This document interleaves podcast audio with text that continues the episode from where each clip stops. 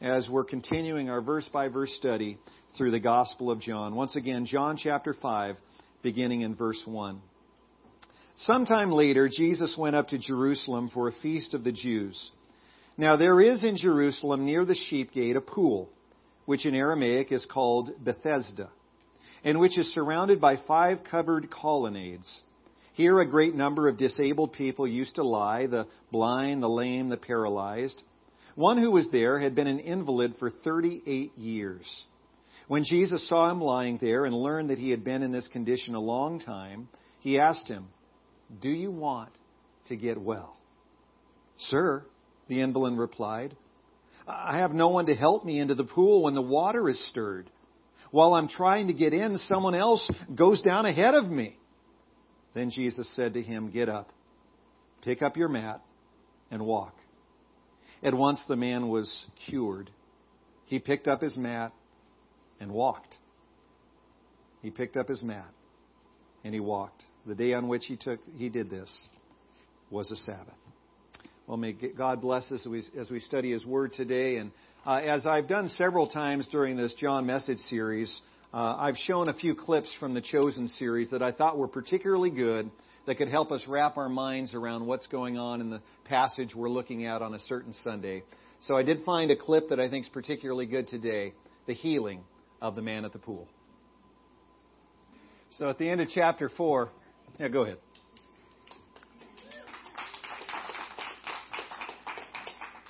The end of chapter 4, Jesus had just healed that royal official's son in the town of Cana in Galilee, and at the top of chapter 5, John tells us that sometime later that Jesus went up to Jerusalem for a feast of the Jews. Which feast was it? John doesn't tell us. We know a period of time has passed. It could have been six months or so since that healing in chapter 4. It could have been as long as a year, but a certain amount of time passes. And then in verse 2 we read, Now there is in Jerusalem near the sheep gate a pool, which in Aramaic is called Bethesda and which is surrounded by five covered colonnades. This past week I had to consult Google Images because I forgot what a colonnade looks like. How many of you immediately have pop in your mind what a colonnade looks like? Most of us don't. And so here's what a colonnade looks like. It was a very common architectural feature in Greek and uh, in Roman building. And so basically, a colonnade is a sort of patio area or bridge that's lined by rows of columns equal distance from each other that hold up some sort of roof structure. And so it says this particular pool at Bethesda was surrounded by five covered colonnades. And so it probably looks something like this. This is an architectural rendering of what this pool looked like if you go to the next slide. And so this is what we believe Bethesda looked like. You can see the outer walls of the temple up on the upper side of the photo. Down below would be those five colored, covered colonnades that uh, surrounded, architects have discovered, actually two pools, two pools there at Bethesda. And so there were these covered colonnades on all four sides, and then one that went down the middle, that fifth colonnade, separated those two pools. And so this man, along with many other sick people, used to gather there on the patio area, uh, there on the, the deck of that pool, underneath uh, these roof structures in the colonnades, and they would hang out by the pool of water. Says Bethesda was what it was called. Bethesda is an interesting word. Bethesda is kind of a play on words in Aramaic. It means house of outpouring, but it also means house of mercy and grace. Now, I want you to keep that second definition in mind house of mercy and grace. Say that with me. House of mercy and grace. According to verse 3, around this house of mercy pool, there was a great number of disabled people who used to lie the blind, the lame, the paralyzed. And that begs the question why? Why would they be hanging out poolside around this specific pool, Bethesda, outside of the temple walls? It's a good question, right? And the answer to that question can be found in verse 4. So look in your Bibles for verse 4. Most of you will be looking for a really long time because verse 4 isn't there. You notice in your translation it probably skips from verse 3 to verse 5. You notice that? Why is that? Well, the reason is, as most of you know, any ancient book, we don't have the original manuscript that was written, that first copy that was written. What we have are copies that were written at some time later. And so whether it's Homer's Iliad or Odyssey or any other ancient book, we don't have the original manuscripts, so we work off of copies. And so the New Testament, we have thousands of manuscripts, not the originals, but thousands. Some of those date within 150 years of the original writing, which for an ancient document is unprecedented. Homer's Iliad and Odyssey, there's something like a thousand years removed from the original writing, the latest, the earliest copy we have.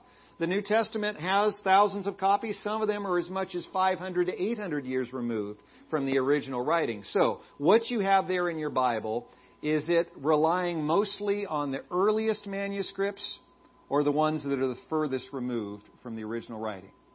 And the answer is we rely on the earliest, right? And so when you have a translation, you can know that that is a good translation because those who translated that leaned on the earliest and most time tested manuscripts. And so when we look at this passage in the earliest and most time tested manuscripts, verse 4 is missing.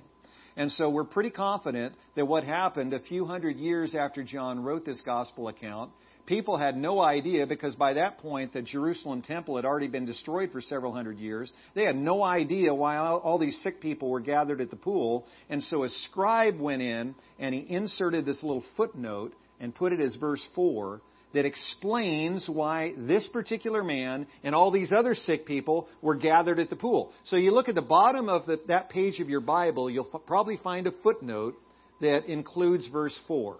So that we get the idea of how this footnote helps, let me read verse 3, which is Scripture, back to back with verse 4, that isn't Scripture but is a helpful footnote. Here's how it reads, verse 3 and verse 4 together. Here a great number of disabled people used to lie, the blind, the lame, the paralyzed, and they waited for the moving of the waters. From time to time, an angel of the Lord would come down and stir up the waters. The first one into the pool after each such disturbance would be cured of whatever disease he had. Isn't that interesting? Huh, that helps us understand why this particular man was hanging out by the poolside day after day after day. These people believed there was healing in the water, especially when that water bubbled up and was stirred. They believed the first person into that pool, when it was stirred up, would be healed of whatever disease or illness they had. Now, what we know today that they didn't know back then is that these pools of Bethesda were fed by an underground spring. And once in a while, that underground spring would bubble up, causing the water of the pool to ripple and bubble up also. And so we know that that was just a natural phenomenon of an underground spring, but they thought an angel was coming down and swimming in the water and stirring it up. So it really was more wives' tale and more legend than anything else. Now, was anyone ever healed at that pool? Probably. Some people may have just been naturally healed as time passed because God put within our bodies the ability to heal of many things that afflict us. And then there were times probably when God performed a miracle and healed someone because they in faith trusted in God. We know that God is a God who hears and answers prayers of faith. Amen? And so some people certainly over the centuries were healed, but these people believed this angel legend.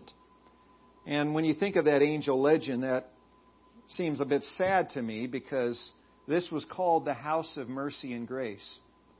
But would you call that mercy and grace if you have to be the fastest sick guy at the pool to get healed? What do you call the fastest sick guy at the pool? You call him the most healthy sick guy at the pool, probably, don't you? Usually it's the healthiest guy who's the fastest. And usually it's the healthiest guy that's going to get in the water first. Blind guys weren't making it into the water first. They didn't even see the water bubble up. And certainly those like this crippled man couldn't get in there first because their legs didn't work. Everyone else was faster. It's kind of like, what do you call the least sick patient in a crowded hospital? The least sick patient in a hospital that's crowded. You call him discharged. Right?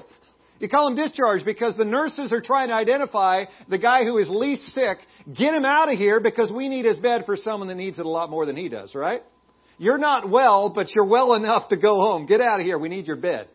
And that's routine in hospitals that are crowded. They save the beds for the sickest patients This poor fella, he never got it into the pool. He maybe needed it more than anyone else that was poolside, but he never got that healing. He never got that healing because he just wasn't quick enough. And so he thought there was no hope for him. According to verses 5 and 6, he had been an invalid for 38 years. In all likelihood, this man was paralyzed from the waist down. He had no use of his legs at a time when most men didn't live past the age of 40. This man, in his mind, had been paralyzed for a lifetime. Jesus walked up to the man, asks him a question. It's a simple question Do you want to get well? Do you want to get well? At first glance, Jesus' question sounds rather patronizing. If the crippled man here in John 5 had been as snarky as the woman at the well in the prior chapter, he might have given Jesus a sarcastic answer. Do I want to get? No, I don't want to get well. I just like hanging out by the pool, soaking in the rays, working on my tan. No, I don't want to get well. But he's not snarky, is he? He's not snarky at all. Verse 7 he says, Sir, I have no one to help me into the pool when the water is stirred. While I'm trying to get in, someone else goes down ahead of me. Have you ever felt like this guy?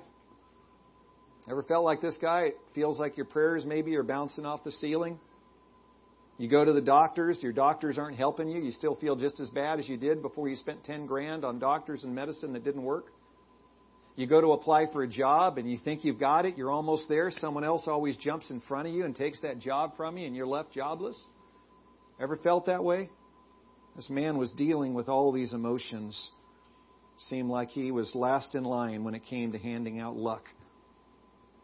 Here in John 5 at the house of mercy and grace sits a crippled man who feels as if he never will receive mercy or grace.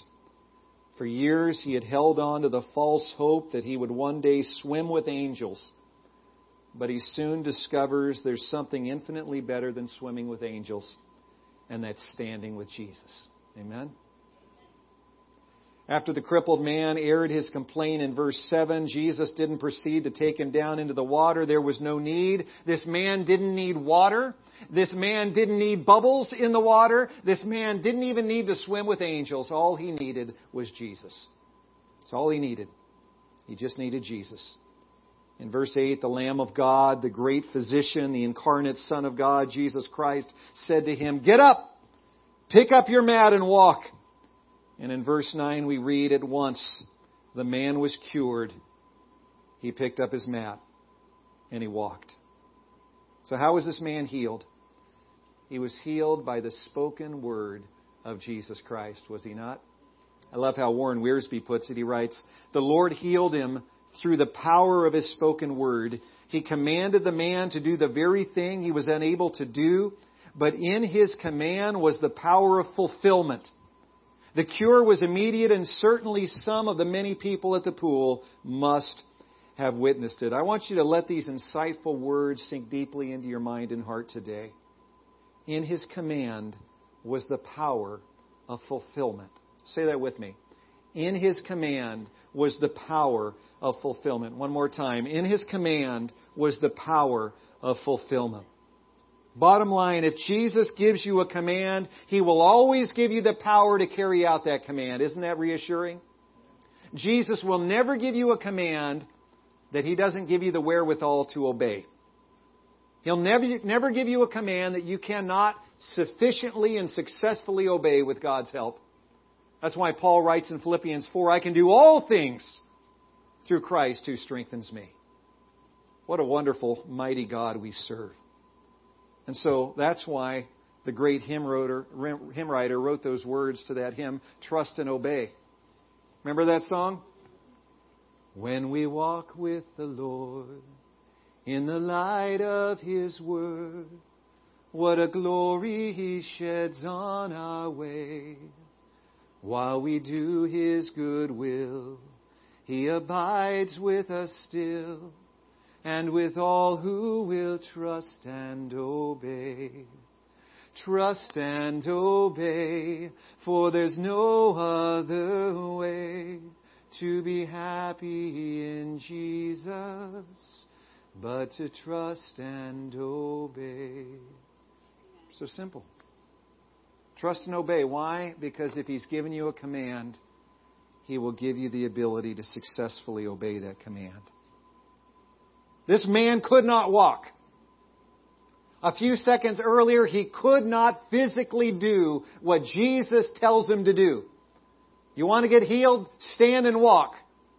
There must have been some part of that guy that was thinking, don't you think I've tried for 38 years? I can't stand and walk. But in his command was the power to walk.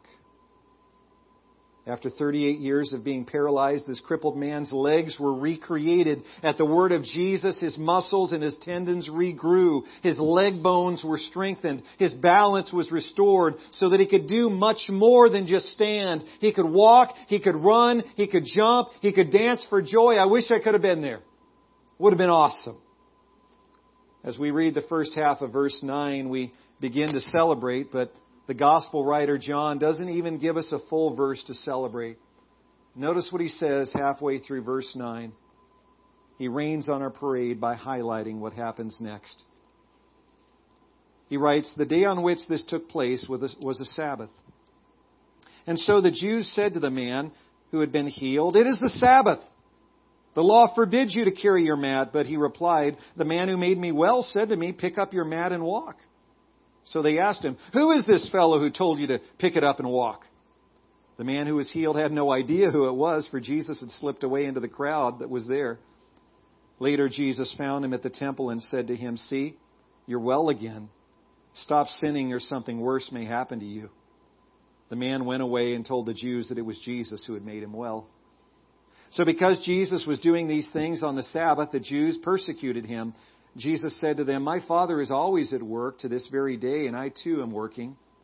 For this reason, the Jews tried all the harder to kill him. Not only was he breaking the Sabbath, but he was even calling God his own Father, making himself equal with God.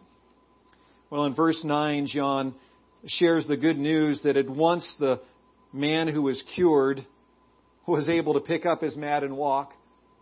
And then John basically says, Oh, by the way, Forgot to mention, uh, the day on which Jesus did this healing was Shabbat.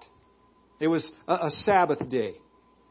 And then John tells us how the naysayers, the wet blankets, responded. The Jewish leaders didn't take too kindly to anyone doing anything that even resembled work on the Sabbath day. So let's cut to the chase and ask two very important questions. Question number one Did Jesus break any of God the Father's Sabbath laws by healing this man on the Sabbath? The second question, did this man who was healed break any of God's Old Testament laws about the Sabbath? And the answer to both questions is no, they didn't.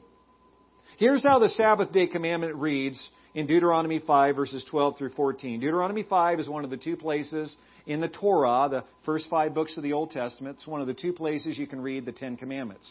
You can see it in Exodus 20 and see it again here in Deuteronomy 5. Here's how the fourth commandment reads Observe the Sabbath day by keeping it holy, as the Lord your God has commanded you. Six days you shall labor and do all your work, but the seventh day is a Sabbath to the Lord your God. On it you shall do no work. And there's a couple other Old Testament scriptures to keep in mind. If you go to Jeremiah 17:21 and Nehemiah 13:19, it specifically talks about carrying burdens or loads on the Sabbath day. But in Jeremiah and Nehemiah, they're making it clear that God doesn't want you to carry your toolbox on the Sabbath day to do your normal job you would do Monday through Saturday. Excuse me, Sunday through, through Friday. And also, God didn't want you carrying your merchandise on the Sabbath if you were a vendor of some sort, if you were a merchant. God didn't want those things carried. He's certainly not talking about someone carrying their bed mat after having been miraculously healed by God. But during the period of time, the few hundred years leading up to Jesus' birth, the Jewish rabbis, as many of you know, had added hundreds of extra traditions and laws to God's Old Testament law. We a lot of times will call these the traditions of men. That's what Jesus called them in the Gospels. The traditions of men were heaped on top of the Old Testament commands. And so the question would be, did Jesus break any of the traditions of the Jews by doing what he did here in John 5? The answer is yes, he did. And did the man who was carrying his mat break any of the traditions of the Jewish leaders? And similarly, the answer is yes. You see, God had created the Sabbath day as a gift to his followers, and he intended it to be the best day of the week, the day to rest from our day to day work, to gather and worship God with our families, to serve him and others. But the Jewish leaders had taken the gift of the Sabbath day and had twisted it into a burden. They made the Sabbath day into the worst day of the week. And that's something for us as Christians to think about. Sunday should be the best day of the week. Praise God, we get to come together with our brothers and sisters in Christ. The rest of the week, we've got family and friends that think we're nuts for trusting in Jesus. We talked about this last week. We have family and friends that think we are idiots for believing that the Word of God is true, all of it. We've got friends and family that think that the morality that is espoused by the New Testament is so old fashioned, so outdated, so oppressive at times. And so it's a blessing to come together with other Christians, other believers who believe the Word of God also. Amen? It's a blessing to come together with other Christians and worship the Lord our God in spirit and in truth. It's a blessing to come and get fed. It's a blessing to come and serve. It's a blessing to come and give. It's a blessing to take communion. The Word of God, I think, makes it very clear that the day we set aside to worship the Lord our God should be the best day of the week. But the Jewish leaders had made it so oppressive. They turned the Sabbath day into the worst day of the week, the most burdensome day of the week. In fact, they added to God's simple Sabbath day command 39 different classifications of work that they said were unlawful on the Sabbath. Now, I don't have time to go through all of these, but I'll mention a few. A, few of these make sense because there were a lot of farmers back then, a lot of merchants, so they had certain ones of these 39, like uh, no plowing on the Sabbath day, no planting, no building on the Sabbath day. Those make sense, right? That involves manual labor, hard work. You shouldn't be doing that on the Sabbath day. But some of these others are a little bit wacky. No burning on the Sabbath day. You couldn't make a fire to cook, cook a meal. You had to cook it the day before. You couldn't light a fire on the Sabbath. You couldn't extinguish on the Sabbath. So I suppose if your house is on fire, you just let it burn if it's a Sabbath day, because, you know, the, the rabbis say I, I can't extinguish the fire. That's unlawful. They said no writing on the Sabbath. Couldn't write. You couldn't erase something that you had written on the Sabbath day. You couldn't wash. You couldn't tie knots. You couldn't untie knots on the Sabbath day. Sounds rather nitpicky, doesn't it? Ever been to a church that came across pretty nitpicky with all the extra rules they added to God's rules? Many churches do that today. They add rules that aren't there in the Bible. You're looking for this. Where does it say I can't ever go to the movie theater? What was that? Man, I, I like my Marlboros. Where does it say that in Scripture? Now, I don't advocate smoking, but it doesn't say it in the Word of God, so I can't make a thou shalt not with it either. And so they added all these extras, and one of those 39 categories was carrying. Thou shalt not carry anything on the Sabbath day. Now, catch this. Verse 10, they say, It is the Sabbath day. The law forbids you to carry your mat. The truth is, the law did not forbid that man from carrying his mat, but the traditions of the elders did. And William Barclay explains the nitpickiness that these Jewish rabbis and teachers of the law exercised. I think he explains it so well. Catch this. I'll put it on the screen for you here, too. The rabbis of Jesus' day solemnly argued that a man was sinning, catch this, if he carried a needle in his robe on the Sabbath day. How dare you carry a needle in your robe? You can't do it. They even argued as to whether you could wear your false teeth or your artificial leg on the Sabbath day. Anybody have their dentures? No, I'm just kidding. You couldn't wear your dentures, some would say. You couldn't wear your artificial leg. They were quite clear that any kind of lapel pin could not be worn on the Sabbath. To them, all this petty detail was a matter of life and death, and certainly this man was breaking the rabbinic law by carrying his bed on the Sabbath day. In verse 11, the healed man responds to his accusers. He says, Well, the man who made me well said to me, Pick up your mat and walk. Now let me ask you, if a former paraplegic said to you what this man says to the rabbis here in verse 11, which of the two parts of his statement would you focus on? Part A, I for 38 years was a paraplegic and my legs didn't work, and a man just healed me 10 minutes ago. Would you focus on that, or would you focus on the second part? I'm carrying my sleeping bag. Obviously, the first part, right? What? Are you serious? 38 years? What do the Jewish leaders focus on? They're focusing on part B. They're focusing on the sleeping bag. How crazy is that? These religious leaders focus. Look at verse 12. Who is this fellow? Who told you to pick it up and walk? What a bunch of narrow minded. Imagine. It's 2 a.m., you're in a dead sleep, and all of a sudden you're awakened by a noise. And you quickly realize it's the sound of a lawnmower. And you're like, what? And you get out of bed and you walk down the hallway, you walk out your front door onto your front porch, and you can't believe it, your next door neighbor is mowing your yard. And what really surprises you is the fact that it's your next door neighbor who's been in a wheelchair for 38 years. What would your first reaction be to your next door neighbor doing that? And he's not just mowing the, the lawn there, man. He's skipping and he's dancing and he's all over your front yard. Man, he's excited. he, he's, he's dancing. What was your, uh, what would be your first response? Would you say, whoa, Billy, what happened? Where's your wheelchair? How'd you get out of your wheelchair? Or would you say, what are you doing at this time of the night? Get off my lawn. What would you say to him? Hopefully it would be the first of the, who cares what time of night it is? I want to hear about the miracle. But not these religious leaders. They couldn't care less about the miracle. They want to focus on the infraction. Be very careful that you don't make the same mistake that the religious leaders make here in John 5. They were so entrenched in their legalism that they completely flushed grace down the toilet. They were staring an earth shattering miracle right in the face, and all they could see was an out of place sleeping bag. How sad. In verse 14, Jesus finds the healed man in the temple courts. After the healing, Jesus had slipped away so quickly the man didn't even know Jesus' name, and Jesus gives the man this simple command See, you're well again. Stop sinning, or something worse may happen to you. Now, if you watch the entire episode of Chosen that I just shared you a, a clip from a few minutes ago. If you watch the whole episode, you'll find that earlier in the episode, they go back in time 38 years.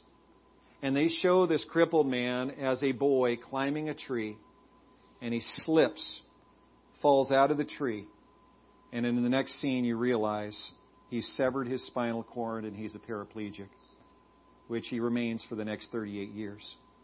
And so they portray this as an accident that happened to this boy that 38 years later at the temple, there at the pool of Bethesda, Jesus heals.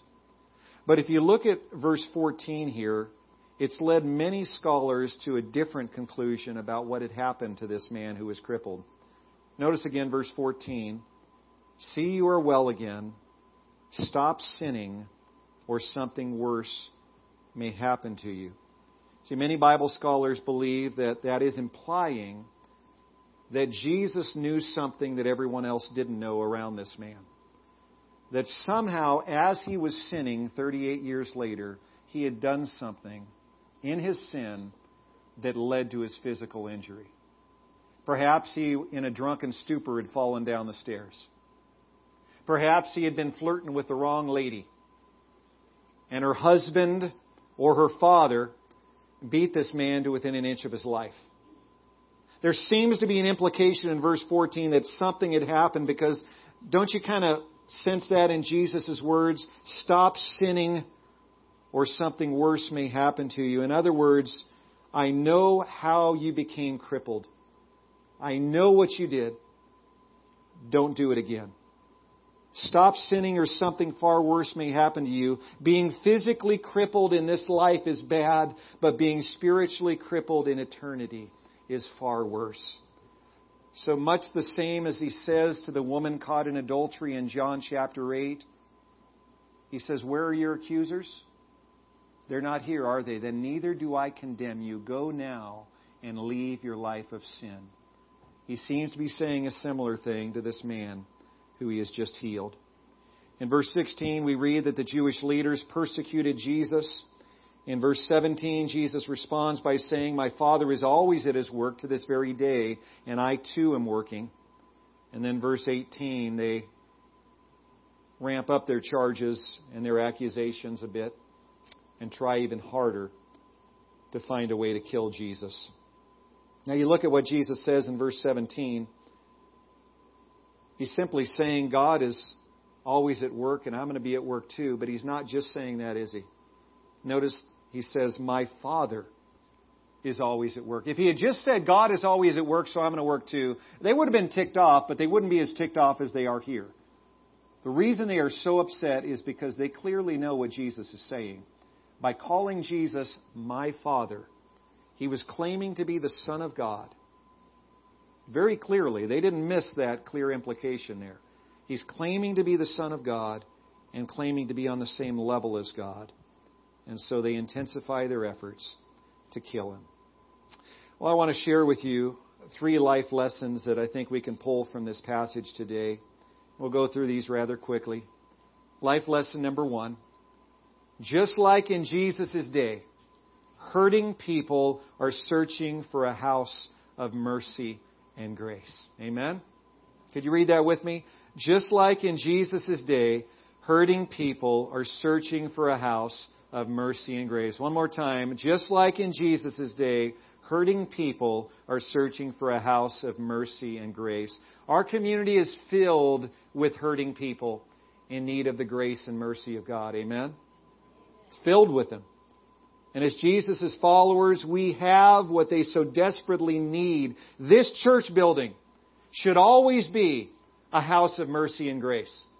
It's a house of prayer. It's a house of preaching. It's a house, we hope and pray, that has some great children's ministries, some great hospitality, many great things, but it should also be a house of mercy and grace. Every week there are people who walk through that door who are dealing with some sort of sickness, some sort of diagnosis. People walk through that door dealing with anxiety or depression. Some people have the physical issues they're dealing with. Some have those emotional issues. Every week people walk through the door dealing with spiritual issues. They've either, either never, never been saved or maybe they were saved years ago but have backslidden and moved away from the Lord and they need the grace and mercy of Christ. And you and I have what they so desperately need. You and I who follow Jesus are called to offer them kindness and mercy and grace. So make sure you're doing your part to communicate loud and clear that this is a place of mercy and grace. No matter who's coming, no matter what they're wearing, no matter how they look, no matter how war torn and battle scarred they may appear, make sure they know as they interact with you that this is a place of mercy and grace. Life lesson number two. Just like in Jesus' day, there is healing in the house of mercy and grace. Amen? Read that with me. Just like in Jesus' day, there is healing in the house of mercy and grace. I'm not convinced you believe it, so say it like you believe it. Just like in Jesus' day, there is healing in the house of mercy and grace. Think about this. The same Jesus who healed the crippled man here in John 5 is in this room right now. Isn't that cool? He's in this room right now, and his power that was available to heal back then is available to heal right now. Uh, many of you have heard me mention Paul McLean's name before. Paul is the owner of this building. He's a Christian man, very kind man. He's given us a, a good price on renting this building each month. And Paul owns this building, and his brother in law is the pastor of God's House Church that met here for two years before we came in, starting on Easter. And so they're the pastor of, of God's House, and, and Paul were working together to do ministry in this building for a couple years. We found out three months ago, on the final day of the school year, that Paul's daughter, his 11 year old daughter, Parker, was diagnosed with Hodgkin's lymphoma an 11 year old with Hodgkin's lymphoma, and it was the equivalent of a stage four. She was given a PET scan, and her dad describes it this way. He says it was like her whole middle part of her body was lit up like a Christmas tree. From her neck all the way down past her hips and even into her lower back, there was cancer everywhere. Said she was lit up like a Christmas tree. So about two months ago, they began some aggressive chemo treatments to try to kill this cancer. We as a church began praying. We've had her on our prayer list for several months, and we prayed through the summer. In God's house and many other Christians and churches around the world were praying for little Parker. And so we were praying and praying and praying. She went back a month and a half ago for her follow up PET scan. And her dad, Paul, was looking at the PET scan on the screen and he asked the doctor, Can you explain what's going on? I don't see anything. And the doctor responded, That's because nothing's there. Paul asked, Is that normal? The doctor said, No, it's not normal. It's a miracle. Amen. Throughout this summer with the aggressive chemo treatments, she didn't lose any hair. She barely dealt with any nausea. She pretty much had a normal summer as she's going through chemo. That's unheard of. To have that cancer at that stage disappear in two months is unheard of. And in the doctor's own words, it was a miracle. And God did it for Parker and He still does it today in so many lives of His people around the world. Perhaps today is the day for some of you to experience your healing. Maybe it is a physical healing, but maybe it's an emotional healing from anxiety or depression. Maybe it's a healing from your addiction, or maybe it's a spiritual healing. Maybe you know you need Jesus Christ. You're not right with God, and you need to get right with Him today. Next week is Decision Sunday. We hope you'll make that decision today or next week and get baptized next week. Shouldn't be raining, hopefully. Some of you here need to rededicate your life to Christ, whatever that decision may be. I encourage you to make it. Maybe it's your day to be healed at the house of mercy, but if it's not, keep coming back to the house of mercy. Your healing may not come today, but we believe in faith it's coming someday. Amen? Amen? Either here on earth or in eternity, your healing is coming. Finally, life lesson number three. Just like in Jesus' day, there are wet blankets in the house of mercy and grace. That's true, isn't it? I won't make you repeat that one after me, but it's true.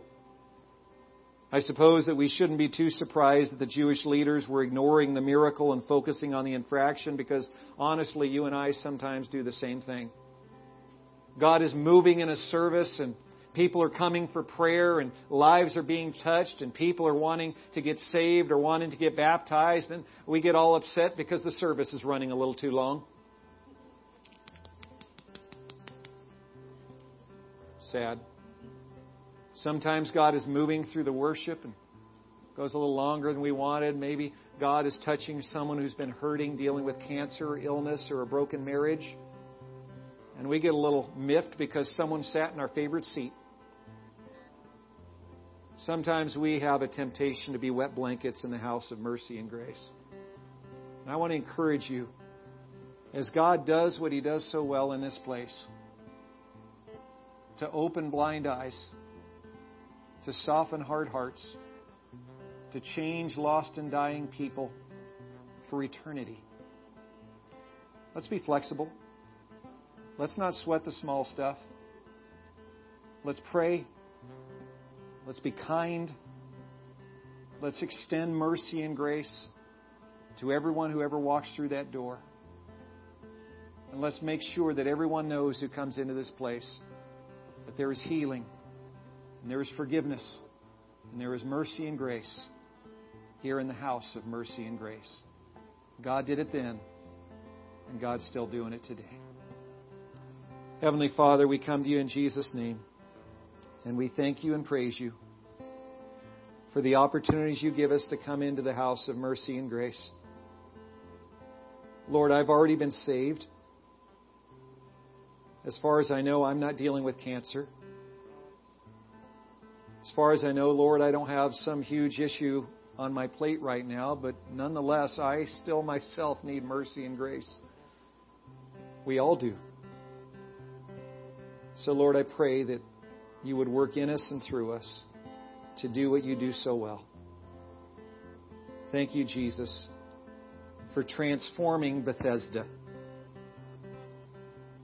It was called the House of Mercy and Grace, but That was a big embellishment. It really didn't have much mercy and grace going on in there until you walked onto the pool deck. And I pray, O oh God, that those that come into this place who experience very little grace and mercy in their everyday lives would experience it here. We don't want to excuse sin.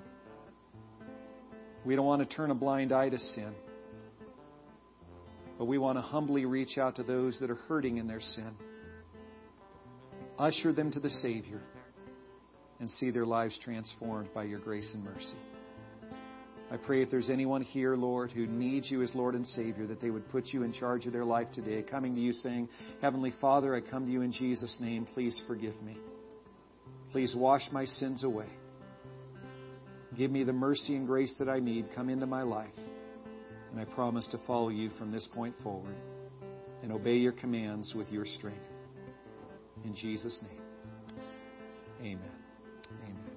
If you're here today and you need prayer of any kind, we'd love to pray with you. Uh, Allison, Carol, I'm going to ask that you too, if you'd be up here to pray. I'll be up here as well. Roy's available. If anyone needs prayer, if you have a decision to make for Christ, you come as we have this time of invitation.